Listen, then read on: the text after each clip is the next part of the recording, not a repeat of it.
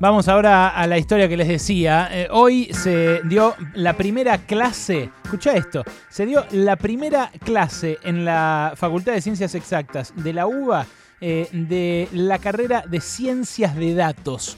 Hoy nació la carrera de Ciencias de Datos y uno de sus docentes es Pablo Groisman, que es matemático del CONICET, director de esta flamante licenciatura. Tiene la gentileza de atendernos, Pablo. ¿Cómo estás, Pablo? Alejandro Berkovich te saluda de Radio con vos. Hola, Ale. ¿Cómo va? ¿Todo bien? Muy bien, muy bien, muy contentos. Bueno, me alegro. Eh, contame, ¿de qué va? ¿Qué es un licenciado en ciencias de datos? Bueno, eh, cuando tengamos licenciados y licenciadas en ciencias de datos, eh, te cuento un poco lo que estamos armando eh, desde Exactas, porque una particularidad que tiene esta disciplina es que es como muy interdisciplinaria y también como que hay muchas visiones distintas. Si vos le preguntás a distintas personas qué es la ciencia de datos, vas a recibir respuestas muy distintas.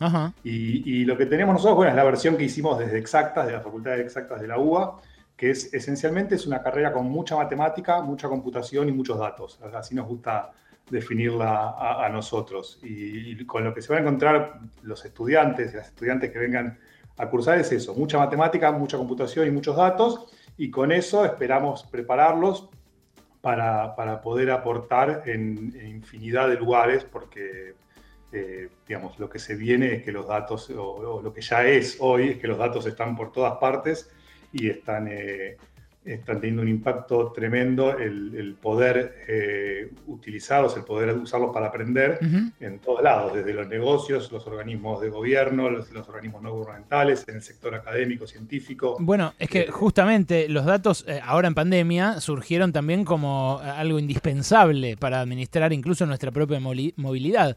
Eh, ahí es donde se me ocurrió cuando vi hoy que estaban celebrando el lanzamiento de la carrera, llamarte, porque por ahora la gente que se acerca a la ciencia de datos es o sociólogo o matemático o biólogo y entonces ahí se perfecciona en ciencia de datos. Ahora va a ser una carrera, o sea, alguien va a poder salir de la secundaria y decir yo quiero ser científico de datos, ¿no? Totalmente, totalmente. Un poco, es exactamente como decís vos, un poco hasta ahora, digamos, venía pasando de gente con diferentes formaciones que se volcaba a esto de la ciencia de datos y ahora por ahí como que nosotros estamos con ganas de, hacer el, proceso al revés, de, formar gente en ciencia de datos para que después vayan a nutrir todas esas disciplinas.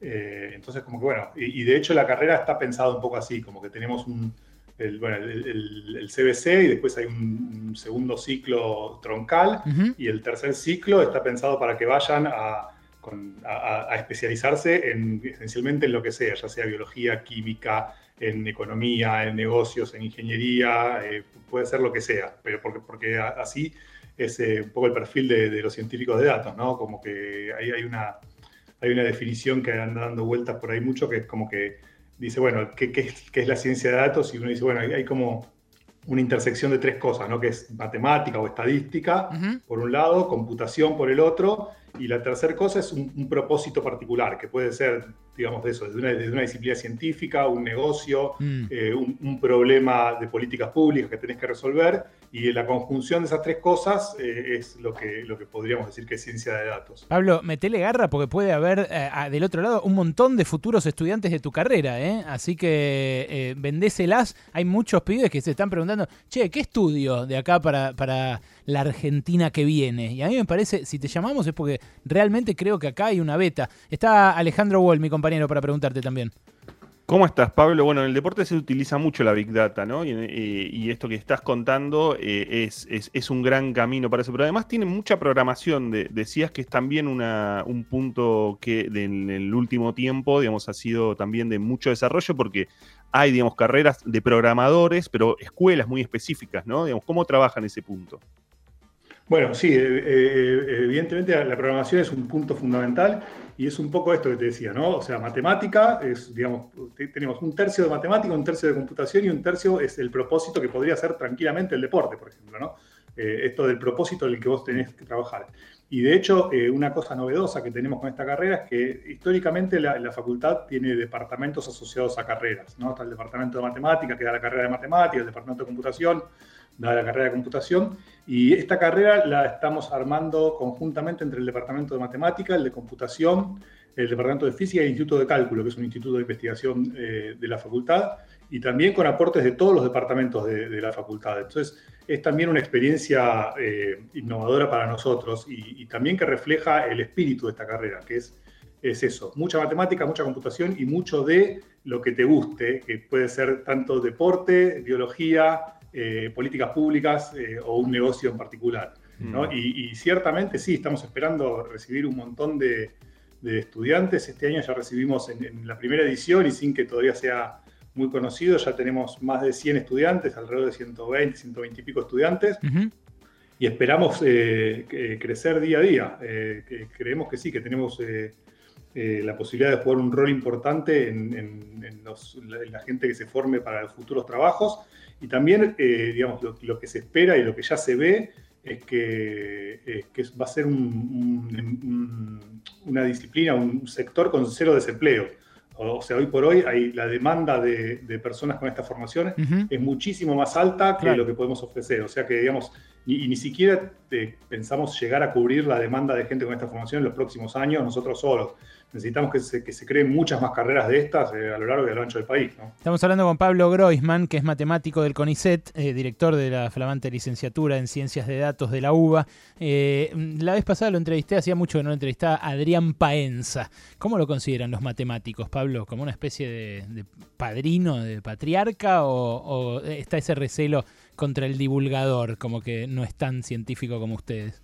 No, bueno, yo te puedo dar eh, mi visión particular. Yo tengo una, gran admiración por el, trabajo de Adrián. Es, eh, increíble lo, que ha hecho a nivel de divulgación. Es una cosa que pocas personas han logrado, no solo en Argentina, sino en el mundo. Eh, ha hecho una cosa impresionante. Y, y, por supuesto, la divulgación es una, es una parte súper importante de lo que hacemos nosotros. Así que digamos, yo lo admiro mucho, Adrián admiro mucho lo, lo que ha hecho. Qué bueno, qué bueno, pues yo también. Eh, esta carrera que ustedes están creando en la UBA, que me imagino va a ser gratuita, como todas las eh, carreras en la UBA, incluso eh, en, otras universidades públicas, ¿hay otras ya privadas que estén haciéndolo o están haciendo punta con esto? Mira, estamos nosotros y hay otra hay otra universidad más también que, está, que, está, que ya tiene una, licenciatura en, ciencias de datos. Y después lo que hay a nivel eh, eh, instituciones privadas, hay muchos posgrados. Hay, maestrías o, distintos programas de posgrado. Mismo nosotros en la facultad también tenemos eh, posgrado, tenemos un posgrado en data mining y otro en estadística matemática, pero, pero no, no carreras de grado todavía. Entiendo. Eh, ¿Imaginás eh, en dónde podría laburar un graduado en, ciencias de datos eh, de acá a 10 años? Vos ya dijiste negocios, dijiste políticas públicas, pero sé más específico. Por ejemplo, no sé, en el centro de control de los subtes de una ciudad como Buenos Aires. ¿Dónde más? Mira, un poco lo dijiste vos, o sea, por ejemplo, en, los distintos comités nacionales y provinciales que están trabajando en el manejo de la pandemia, mm. desde ya, por ejemplo, se podrían insertarse ahí. En grupos de investigación académicos, desde ya todos los grupos está cada vez están trabajando más con datos y necesitan. En eh, diferentes negocios, desde, supermercados, finanzas, eh, cosas más industriales, eh, todos eh, están, tratando de utilizar eh, los datos para poder optimizar o hacer más eficientes sus negocios. yo diría que es casi al revés, es muy difícil pensar lugares donde, donde no puedan insertarse. Y esto hablo también eh, todo tipo de tamaño de negocios, o sea, desde grandes empresas hasta pymes. Mira. Eh, en todos lados eh, aparece la necesidad. Por supuesto, una pyme tiene limitaciones de, presupuesto, de, hasta qué punto puede contratar. Está bien, pero dame un ejemplo, dame un ejemplo brevísimo, porque ya se me acabó el tiempo, brevísimo de cómo podría laburar en una pyme, un científico de datos. Bueno, eh, simplemente entendiendo el comportamiento de sus clientes, entendiendo que, simplemente digamos, utilizar los datos de, sus propias ventas, por ejemplo, ¿no? Eh, a, quién le vende, qué le vende, cómo le vende, en qué época del año vende, a qué precios, para entender eh, cómo puede optimizar su relación con sus clientes. Mucho gráfico, digamos, mucha, mucha tabla, mucho gráfico, mucha torta, mucho de eso. Eh, me gusta, ¿eh? Me gusta. Siento que hay gente del otro lado que está parando la oreja diciendo, che, mira esto, mira si me lleno de guita acá, mira si me realizo en algo que no sabía que existía. Gracias, Pablo, por este rato, ¿eh? No, al contrario, gracias a ustedes.